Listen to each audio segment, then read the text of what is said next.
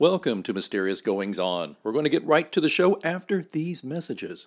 The parallels between the recent unfettered violence loosed upon our nation's capital by many identifying as white supremacists and the uncountable atrocities historically committed against Black Americans are inescapable, nor should they be escapable. To explore this moment in American life, we welcome Victoria Bond. She's a John Steptoe Coretta Scott King Award winner.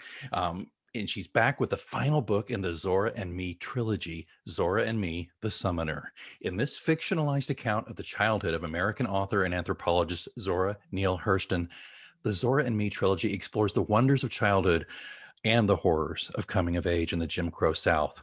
Now, it's a mystery series, folks, and it draws on the reality of the African American experience to tell socially conscious whodunits about how friendship and resilience can empower us all to understand and confront injustice, all while inviting readers to explore Hurston's own seminal work. Professor Victoria Bond, welcome, Mysterious Goings On. Oh, thank you so much, Alex, for having me. It's great to be here. Uh, this book, um, I I, I don't read a lot of middle grade stuff, mm-hmm. but but but but I, I do read mysteries, mm-hmm. and I found it enchanting. I oh thanks. Oh, it's but it's it's so rich and it's so lushly um, uh, researched, and the way you've woven um, obviously true things into mm-hmm. the story. Um, I, I, just think it's magnificent. Um, but let's take a step back if we could, sure. because this is the third in a trilogy. And obviously, I didn't read mm-hmm. the first two, I just got mm-hmm. this one, but I loved it. How did this all, what's the genesis of the whole Zora and Me trilogy? Mm-hmm. Well, I just I want to begin by saying that each book in the trilogy is a standalone, and they are all standalone mysteries. Good, good. with the the same cast of characters. So one interesting thing about this trilogy is that it's actually co-authored, and I think unlike a lot of co-authored works, my co-author and I, my dear friend T.R. Simon, we wrote the first book absolutely positively together. Mm-hmm. And the second book in the series, T.R. Simon, it's called The Cursed Zora and Me, The Cursed Ground, wrote alone. And then I finished off the third book, Zora and Me, The Summoner. So I just want to say to all of your listeners who are mm. interested in writing, interested in collaborating, there's all kinds of ways that it can work out, right? So Tanya and I collaborated on this idea, but our kind of our feeling our pulse for each of the books was a little bit different. So it made more sense for us to write the books separately, even though we've co created and co authored the series. So I just want to put that out there because I think, again, it's just, it's really, it's interesting for people that have an idea they talk about it with friends how is this going to work out can we do it i think there are a lot of different ways to collaborate so that being aside, um, so Zora and Me, as you said, is based on the early life of Zora Neale Hurston, who was born in 1890 in Alabama, but she comes mm. of age in Eatonville, Florida, which is one of the first all Black incorporated towns in the United States. So being interested in history, wanting to show young readers this kind of this prototype of kind of a black girl genius, there was so much to be gathered and explored in this really unique context of an all Black town at the turn of the century.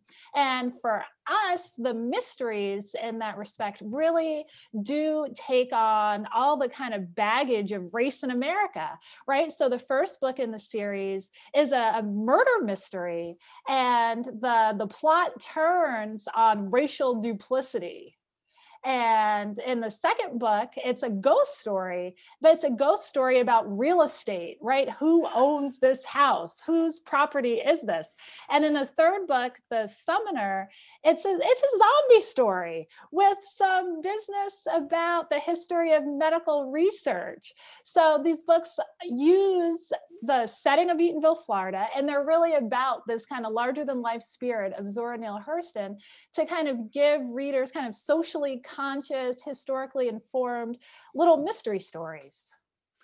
And and it's it's wonderful. You know it, i think it would just be a little glib to say it's like nancy drew because it's it's way deeper than that. I mean oh, the, but like well it is because she's i mean you know after a while nancy drew kind of kind of got a little rote but i mean for what i can see um this is this is a, a, deep rich character and surrounded by this tapestry of wonderful supporting characters and uh, one of them being the town itself as you say mm-hmm. right mm-hmm. Um, which was you said again it was like the first uh, all uh, black yeah. incorporated town. towns you, right yeah. so this is just you know this is in part why zora neale hurston became zora neale hurston because someone with her gifts and her talents and her spunk was born in this place where where she was surrounded by images and representations of Black achievement, of Black safety, of Black, Black prosperity. You know, one of the point plot points in my book the summoner is zora's father becoming mayor. And in this piece the timeline is off right? So i make it a little bit later. He becomes mayor in real life in the 1890s, but for our purposes in the book, I make it 1905. But hmm. her father was the mayor of a town in the 1890s. you know, yeah. this is this is a kind of a look at black life that I think a lot of people are unfamiliar with, and that right. I think it's often sometimes hard for people to imagine. Could I ask though, when did you come across in your life mm-hmm. Zora Neale Hurston? When were you first exposed to who this this brilliant woman was? Yeah, in high school. And I think, you know, that was really lucky for me. Someone gave me the collection edited by Alice Walker. I like myself when I'm smiling and looking mean and impressive. I forget the order of the clauses in the title of the book, but I got that book and I just was so inspired. I couldn't I couldn't believe just the style of the prose, just this personality, just about all of these strange historical things. I just I just kind of fell in love and I never dreamed that, you know, 10 years later that I would end up co-authoring this series. So did you bring it to Tanya, or did did you both know about Zora ahead, you know, at the same time? Or? Yeah, well, you know, this is part of ta- my friend Tanya's genius is that Tanya had just had a baby, and she was kind of at home thinking in big and small ways about how to stay sane with a small child you know, and also thinking about what she wanted to give her child, what she wanted her little girl to encounter out in the world as she grew up. So Tanya had this idea of Zora Neale Hurston, you know, something not quite a kid's book, but definitely for children, not a picture book, but a novel, you know, and she was kind of turning it over and around the same time i had just written a novel and it was really bad. It was so horrible. It was a complete nightmare. But i gave it to my good friend tanya to read and i was like look i think this really sucks but you know i tried. I don't know. And she read it and said you know vicki it does suck. But when the characters are young you have these young characters in your book and when those characters are at the center of it like those pages in your book actually work. So I thought, hmm, right. So she had this idea, and then together we had just discovered as friends, like helping your friends to see they have a talent and you know in a way that they didn't anticipate. So she had just encountered that I could write kids characters. So then she was like, Vicky, look, I'm at home. You are hot you know, sitting at your computer, let's try to write a book. And I think she presented this idea to me one night over lasagna, and we kind of hatched out or hashed out the plot, you know, that night. And then I went home and said, okay, I think I'm going to try to figure out how to start writing this. Well, apparently it worked out because um, uh, just just uh, let me just rattle off a few things here just to embarrass you a little bit more here, Professor. But John Steptoe, Coretta Scott King Award for New Talent. This book was nominated for an Edgar Award in the category of juvenile fiction. Zora and Me was also a Junior Library Guild selection, ABC New Voices selection. I mean, I could go on and on and on, folks, and just uh, check the link in the show notes for more. But you you just struck gold with this thing. Were you surprised at how well it was received, or were you like, no, we got this? Yes, I was surprised. yeah, because for me, it was, I think for us, it was really an experiment. You know, my friend is climbing the walls at home with a baby. I'm trying to learn how to write. And we're just two women that were like, let's pool our talents and try to figure something out. You know, so absolutely we were surprised. Well, it you know I I don't always just like quote reviews, but Kirkus has a nice little sentence here. It's a sweet, lyrical, finely crafted mystery and a testament to the deep bonds of friendship, which could also be about you and Tanya, perhaps. I guess that yes. deep deep friendship, right? Yeah. I think that's great. And I'm if I can be granted just a quick aside about from the writing, because we do have a lot of writers who listen to mm-hmm. Mysterious mm-hmm. Goings On so uh, obviously it worked fine with the end result fine and your working relationship is great and um, i i for one have tried to initiate collaboration with other writers on some mm-hmm. things and we didn't even get to the starting gate because so many writers are so protective of their own voice i mm-hmm. think mm-hmm. Um, do you do you did you ever have any of those issues at all it sounds like you didn't but do you recognize that that other writers might be going i don't know victoria i don't know if we could do that i don't know if there's anybody i could work with I do know what that's like, you know, because going back to the beginning of our conversation, Tanya wrote the second book and I wrote the third book.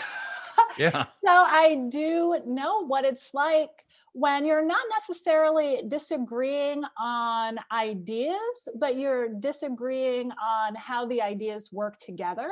Hmm. And, you know, for Tanya and I, it took a long time to see that we were really just interested in writing different books. You yeah. know, we tried like for about a year and a half to like work on the sequel together and we really had different plot points and we would try to smash our plot points together and it just the manuscript just wouldn't work. Yeah. you know and at a certain point you're just like hey wait a second what is going on here? And then it's like oh like you want to write this book about x and i want to write this book about z. I think we just have to write different books. Yeah yeah, well, it, about 30 years ago, Peter Straub and Stephen King, uh, when fax machines were all the rage, they mm-hmm. were just, they apparently traded off one chapter to you, one chapter to me. And that's mm-hmm. rare. That's incredibly rare that mm-hmm. that works out. And, and, though, you know what, I couldn't tell you what the book was. So maybe it wasn't that, maybe it didn't work out that well. I don't know. But yeah, I'm trying to remember. I'm trying to remember. Yeah, it's, it's, uh, it lost to the sands of time uh, for me. But, but, so back to actually to the book and i was i i just i'm always um impressed with particularly a series where the locale becomes as i said previously a bit of a character in itself mm-hmm. and um but that and that was where uh, Ms. Hurston actually was from, right? Yes, yes. She okay. was born in Alabama, but she grew up in Eatonville, and then she comes back to Eatonville, and then she dies in the area, you know, in that part of Florida. Right. Yeah. And I uh, sadly uh, did not have the the means uh, wherewithal to afford a, a, a, monument for her. Right. Right. Yeah. And that's the the Alice Walker kind of yeah. the end to the story is that Alice Walker, you know, not only resurrects Zora's work in the late 70s, but also put some marker on her grave. And it's a very it's a very inspiring story, you know, about ancestors and hope and legacy, you know, and marking the the greatness that has come before us that may have gone, you know, unknown or ignored or dismissed for a time. You know, but I think when I think of Zora, you know, I think of someone kind of like Herman Melville. Like I think of kind of like Edgar Allan Poe. I think about these people that are just these towering geniuses that over the course of their life meet success or don't and have ups and downs. You know, so for me, Zora is kind of the, the archetype of like the the great genius, the starving artist. Yeah. You know, because yeah. so Well, so there there are so many, as I mentioned in the lead in, there's some parallels obviously with Mhm. what's going on today. And I think a work like this is vitally important, and I'm glad it's getting into school libraries. Mhm. And I think it I think it obviously should be, uh, if not required reading, extremely suggested, recommended reading to young people. Um, I think that's that's vitally important. Um, do you? Can I can I just read a quick section from it? Sure, that would be if that would well, some authors like Alex, please Uh, don't don't read, please, really, dude. I want I want to read something here, okay? Okay. okay, this is this is early on in the book. Okay, all right, let me get to here. Uh. Uh, I had no idea when the territory of Florida officially became a part of the United States of America, but the country gained its independence from Britain in 1776. What America was for white folks in that all important year, Eatonville became for black folks right here in America in 1887. We didn't have a White House, but we had Joe Clark's store. Almost every man in town worked or managed his own land. Every child was enrolled in school. Sunday morning worship was better attended than the juke joint on Saturday night. Eatonville was considered a promised land for colored folk. Prosperous and industrious, Eatonville was bound to become a source of anxiety and envy for white folks sooner or later. I read that and my mind went to I'm from Oklahoma originally. Oh yeah. My mind went to to the Tulsa massacre, Black Wall Street. Mhm. and I wanted to relate this to you. This is this is all part of the big uh, the big uh, question I have here. This comment when I made earlier about being in school libraries. Grew up in Oklahoma, uh, public education. Not I wasn't in Tulsa. I later worked at, at the Tulsa World newspaper when I was an adult, but I never learned about anything about the Tulsa riots in my uh, elementary, high school, any of my secondary education, nor in my college. I went to college um, and university in Oklahoma as well. It was only when I was reported to Tulsa World that someone in the newsroom, an editor, told me. Uh, just I don't remember the context, but it came up, and I I did not believe him. I said I surely would have learned about this in Mhm, school. This mhm. is too big. Mhm. But the whole thing was completely obliterated from Mhm. history Mhm. forever. Was that was that ever in the back of your mind? It had to be, I think, to a degree, when you think about this particular passage I just read. hmm Absolutely. You know, I went into this book with a couple of things that I wanted to get at, right? And one of them was the beloved community, right? Yeah. What would it take for a community like Eatonville to come together? And what would it take for a community like Eatonville to survive, right? Hmm. And, you know, history is littered with these examples of these types of communities, like what you just brought up in Tulsa, of being destroyed, right? You know, I lived for a long time in New York City. Central Park was a black settlement called Seneca Village, and it was destroyed in order to build the park. I, I did not know that. yeah yeah it was a, a black community of free people you know so our history is full of these examples of small communities of black people trying to come together Mhm. and when they do come together when we have come together and have been able to be prosperous and be successful that coming together then is a target right so you know it's people looking for safety but then once safety has been built then that safety is actually that becomes the thing that draws danger Yeah. you know so so i was so i was thinking about all of that stuff just with black communities and historically what pressures black communities have faced the other piece that i was thinking about was just the the racial violence you know Hmm. which also comes up in the summoner with the lynchings with mobs which you know we got to see a mob on january 6th you know and i think it was it was jarring for people because this is something that we have seen in charlottesville. We saw it in charlottesville but i think before charlottesville we hadn't seen white mobs a lot you know on the news. So i think you know, reminding people that there's a, a, long history of this kind of racial violence. You know, that there are other communities that also get together to create a mob and perform, you know, just the most kind of horrible violence, you know, most kind of disrespectful actions that you can imagine. So, you know, so I was thinking about this stuff in history, but I also was inspired to bring in the election piece of this book with Zora's dad becoming the mayor, you know, really from 2016 going forward. You know, yeah. after 2016, and I always just, I just found myself thinking, just like pondering, like, why do people make their decisions? Like, how do people translate their private angst or their private dreams and ambitions into the civic space? You know, what what has to happen in the privacy of someone's life for them to make a decision in this in the voting booth? You know, how do we translate you know our private selves into our civic selves. So that was also something i was thinking about. Yeah i would imagine so.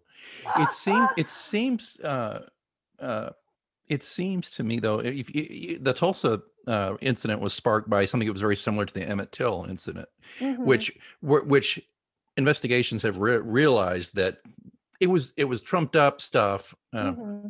and it, but it the point i'm trying to make is it just looked like people were looking for an excuse mm-hmm. to to to lynch in emmett till's case sadly mm-hmm.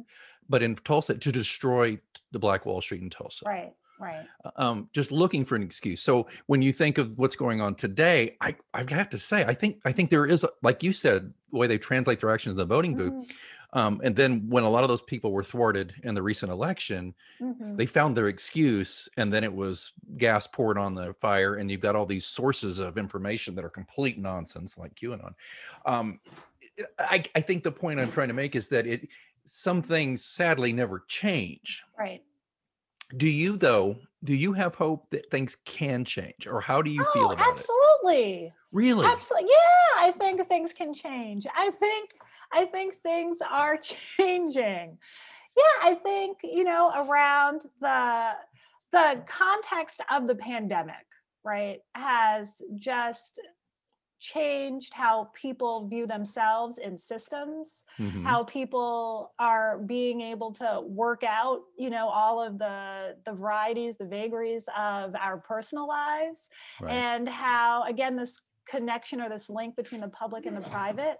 Right. You know, with George Floyd, his murder, you know, creating this outcry for social justice on the streets, people of every race, of every creed coming out to mostly peacefully protest this man's murder his murder and this protest giving rise to you know millions of people trying to educate themselves on the history of race in this country i think things have changed this summer actually. And i think things are continuing to change. I think people are more aware of white supremacy. I think mm-hmm. we have more examples in our current moment to point to that help people understand what this is and how these ideas have so deeply permeated our country and its institutions. And I'm hopeful, you know, I'm hopeful. I think people recognizing that something is not right and that we have made progress but the progress isn't as far as it could be or should be and that we should strive for more I think that's a step in the right direction. You know, I think that these books about Zora Neale Hurston that have to do with, you know, medical racism and grave robberies and have lynchings in them, the fact that these books get published and I get to be on your show, I think things are, I think things are changing. We just have to keep working toward the changes that we most want to see. But I think they're happening. Well, and and thank you for saying I needed to hear that. I mean, I think that this this is what happens though. People get they see all these images on television, on the mm-hmm. internet, et cetera, and it just becomes overwhelming. And I think it can, if you're not careful and you don't employ your critical thinking faculties, you can start thinking, "My gosh, this," and this white supremacy movement is hideous and large, but it is not half the country That's just right. nonsense. It's not, right. but it's a very vocal minority and a very dangerous to a large mm-hmm. degree minority. Mm-hmm. Um, you you you dropped on another overtone I want to talk about in the book here, which leads me to something that I I've studied for a long time. Um, um, there's a recent report uh, from uh, Unidos US, the NAACP, and COVID Collaborative revealed that just 14% of Black Americans um, and 34% of Latinx Americans say they have trust in the safety of the new COVID vaccine. Mm-hmm. Mm-hmm. For good reason. Mm-hmm. Correct? You want to elaborate on that a little? Yes. Well, there's such a long history of medical exploitation and the the involuntary use of black lives to make medical progress you know and to do medical research that black people brown people are like it's very reasonable to question you know the marvel of our technology when our history has told us that our lives are the least valued and for that reason you know the most prone to be experimented upon. So i think it makes sense why people of color are like hold on wait a second this is fishy. At the same time you know i think we do live in a time of marvels mm-hmm. right? right? I think that the misinformation and the disinformation that we all have been exposed to has trashed a lot of stuff that's good and great, like vaccines. Yeah. yeah. Amen. you know, whereas, you know, a lot of the misinformation and disinformation we're exposed to has uplifted a lot of things that are bad, like white supremacy. so, you know, I think people have to start grappling with how things have changed, right? Yeah. And this, we're at this time where, like, the science has been able to produce this vaccine. If people don't let go of the disinformation of today and embrace a future where things are different. Mm-hmm. then you know i i don't know where we're what will happen if we don't get enough people vaccinated before the variants take hold. You know so i'm just i'm hopeful that people black doctors you know latinx doctors you know people of color will get trained will come out to communities tell people about it. You know just there were you know, for years there were these kind of campaigns in barbershops and beauty salons, you know, around colon cancer and breast cancer. You know, I'm hopeful that even in our very kind of strange, you know, screen world because of yeah. COVID, that we are speaking to each other. I know I'm talking to my family members about the vaccine. I know my I have a close friend who's a black woman. She's telling the people that she works with to get get the vaccine. She's telling people to sign up. So I think a lot of us as people of color are trying to be ambassadors in our communities and encouraging, you know, people to get the vaccine, sign up, get the vaccine. Yeah, that's well, that's tremendous, and it's just I I think uh, I mentioned this to someone, and they they didn't understand the historical context as to why people of color would be uh, a little hesitant perhaps to jump right in mm-hmm. um, and now that makes that makes sense so uh, i referred him to the tuskegee experiments which is right horrific right. yeah uh, and uh, yeah and in zora and me three the summoner you know one thing that i wanted to try to work out were real life Zora Neale Hurston connections. So Zora Neale Hurston, the anthropologist, studied zombies right? She went to Haiti in the late 1930s, wow. and she wrote a lot of um, a lot of articles, a lot of essays on voodoo practices, on superstition, and in, on one of her research trips, she gets a call and she's told like there's a woman at this hospital that is she I we think she's a zombie. And Zora's like, huh? And you know, she's told that this woman died in 1917 and she was buried and her name was Felicia. And then her family, you know, put her in the ground, cried their tears and moved on. And then in 1936, this woman has reappeared and her family confirms that it is her. What happened to her in that time, right? Who right. knows? So Zora goes to the hospital and she takes a photograph of this woman. And this woman is broken. She doesn't speak anymore. You know, she can't really open her eyes. So clearly she's experienced some major trauma that Zora documents. So you know, I was thinking of kind of the real life Zora Neale Hurston and zombies and hoodoo and voodoo.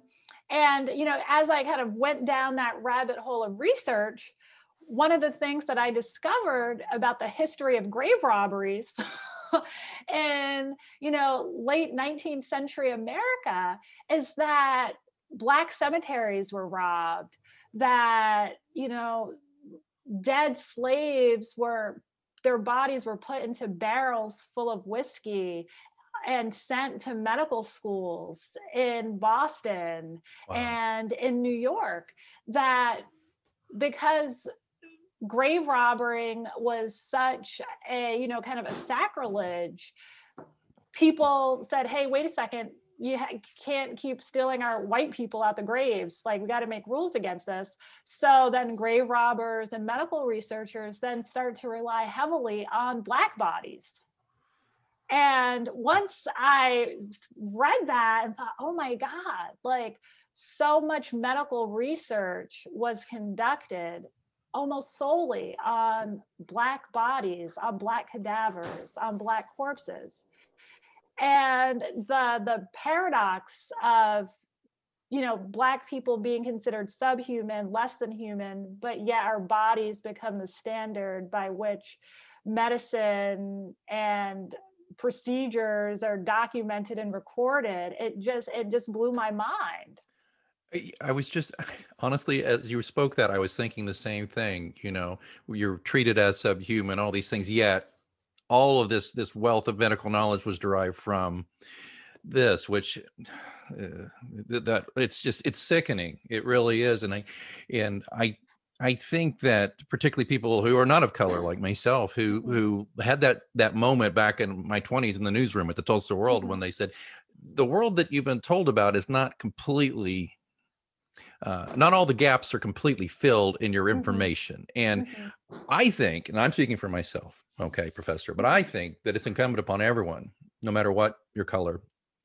to to dig into uh, America's history because there's a lot about it that's not pretty. Obviously, um, I still think it's a grand experiment, but it was based on the, the original sin. Mm-hmm. Uh, enslaved people built this nation to a large degree through their sweat and their sacrifice and uh, it, it, was a criminal beginning. Um, but i am cheered to hear you say that you still you do believe there's hope and you do believe that things can get better and uh, i guess it's an incremental thing though. I think it has to be you know i think everything is incremental. As someone who you know you write a book you put together your podcast you know it's like it's all kind of step by step. And you know you just decide on what steps come first how much you want to backtrack based on where you are. You know and i think that where we are in our american democratic experiment you know is that the past four years was some backtracking but it was also kind of plunging into some unknown territory for the country insofar as this at least in my lifetime i'm 40 something but this is as close as i could have ever imagined us getting to trashing democracy period throwing yeah. away the republic altogether. Like this is a new thing. That's change that happened so, you know, like maybe we can say, okay, we didn't go off the cliff, but let's figure out how to back up from the cliff. Let's back up. Let's make some changes because we got this close, everyone. I happen to think we're not out of the woods yet. Yeah, I think you're probably right. Um, I I have a 12 year old daughter. We all, Mhm. everyone, you know, you you all have your, we all have our children. We all want Mhm. what's best for the next generation, how we leave it. But I don't know if I'm going to sleep well again. I'm, and I know that sounds dramatic, but it's just this this. I was shook by this this whole thing. Um, uh, I remember telling telling a friend of mine. I'm in my 50s, but I remember telling a friend of mine. I just think didn't think it could happen here. What just Mhm. happened? The sacking of the Capitol. I mean, a Mhm. friend of mine was driving, and he was like, "What? What are you talking about?" I said, "I'm Mhm. watching it on CNN right Mhm. now. They're Mhm. tearing into the." He was like, "You're full of it." You know, I said, "No, Mhm. get yourself home and look." And uh, he's in his 60s, and he he called me and said, I, I'm at a loss for words. And uh, but the point being, it can happen here. We are we were on the precipice on January 6th. I think we took a few steps back, and I pray we can come to our senses here on this thing. Um, but I do think that one of the ways we can come to our senses is with the, the wonderful writings of the Zora and me Ah. um see how i brought that around look at you professor she's like where's he going with this and i'll tell you what Oh, dude, I just like hanging out with you. You're just nice to talk to. Oh, thank you. Well, you are too. Zora and Me is a Coretta Ah. Scott King John Steptoe New Talent Award winner from 2011. And it's also an Edgar nominee. Um, and it is endorsed by, I think it's the first, or is it the only? It's the work- only work endorsed by the Zora Neale Hurston Trust that was not authored by Zora herself. Well, I don't know if it gets any better than that, you know. But so then the next book by Tanya, by T.R. Simon, Zora and Me, The Cursed Ground, which was a 2019 Edgar Award nominee. Mhm. I I write mystery, so I'm very just very envious. By the way, I'm just telling you, I'm I'm I'm I'm Ah. human. I can be envious for a moment. No, I think it's great. They're well earned. And then of course you have this wonderful book, Zora and Me, The Summoner, which is uh, I'm sure it just came out this year or last year, and I'm sure it's being entered in all kinds of award uh, stuff. Well, it was, you know, just it was not an Edgar nominee this year. Hmm. Hmm. Was it the zombie thing? Was that what it? You know. yeah, you just are like, well, you know, there's so many great books. You know, you just say, ah, Well, you got to give somebody else a chance. That's what I'm telling everybody about Tom Brady. It's like move over because Patrick Mahomes needs to get his second Super Bowl from here for Kansas City. Um, Aw, that's that's all there is, sweet. dude. That's all there. So, uh, Professor Victoria Bond, uh, real quick though, if people want to get this one, these wonderful series, where do we go? Amazon, I assume, with can one go to. Amazon, um, Barnes and Noble, the indie book. Um, I for uh, that's horrible. I forget the indie book thing, Mhm. but it's, I think it's called uh, First Indie Indie Book. Um, Okay. My website is uh, victoriabondauthor.com. Yeah, so there's Zora and me on Facebook. There's um, I'm on Instagram. Way to go, Vicky Bond. So yeah, I'm just I'm hoping for a great 2021, and it's just been great to talk to you about Zora and me, the trilogy. Well, it, it has been great speaking with you, and it's, I'm sincere when I tell you this. Thanks for giving me a little hope here. Your optimism, oh. it's it, it no, it, it really made my day. Thank you, and I will try to incorporate that as I as I absorb more and more of the horrific things that have happened, and just realize that there are really good people in this country. You're obviously one of them. So thanks so much for being here. Oh, Alex, thank you. Been there, done that, got the t shirt, huh? Not quite Mysterious Goings On listeners. You probably haven't got the brand new Mysterious Goings On official t shirt. This is a quality, quality cotton t shirt coming in a premium unisex T version and a women's slim fit T version in all the sizes you could possibly need. These are great quality shirts coming in a variety of colors, including dark heather gray, black, charcoal, maroon. And on the women's t shirt, we come in dark heather gray, black, charcoal, indigo, and midnight navy. There you go. Check them out. They are in the show notes. The link is right there. They're being sold on Bonfire. Uh, they're typically sold in batches and they'll come at you pretty quickly. All the instructions are on the website. The link is in the show notes here or at mgopod.com. Again, show the world, well, at least show the world on Zoom or show the world when we can finally really get out and about. Show the world that you have some mysterious goings ons of your own by wearing our t shirt and help support this show. Thank you so much.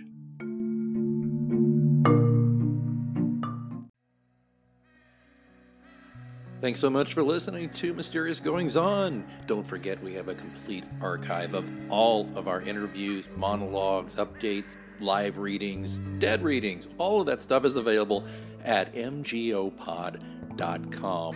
And of course, don't forget to subscribe to us so you never miss an episode. We're on Apple Podcasts, Spotify, all the usual suspects. Please join us there. Again, don't forget, mgopod.com also has links where to find me on social media and how to get in touch in case you want to be a guest here on the show. Well, I think it's time that I move on for this week, but until next time, keep reading.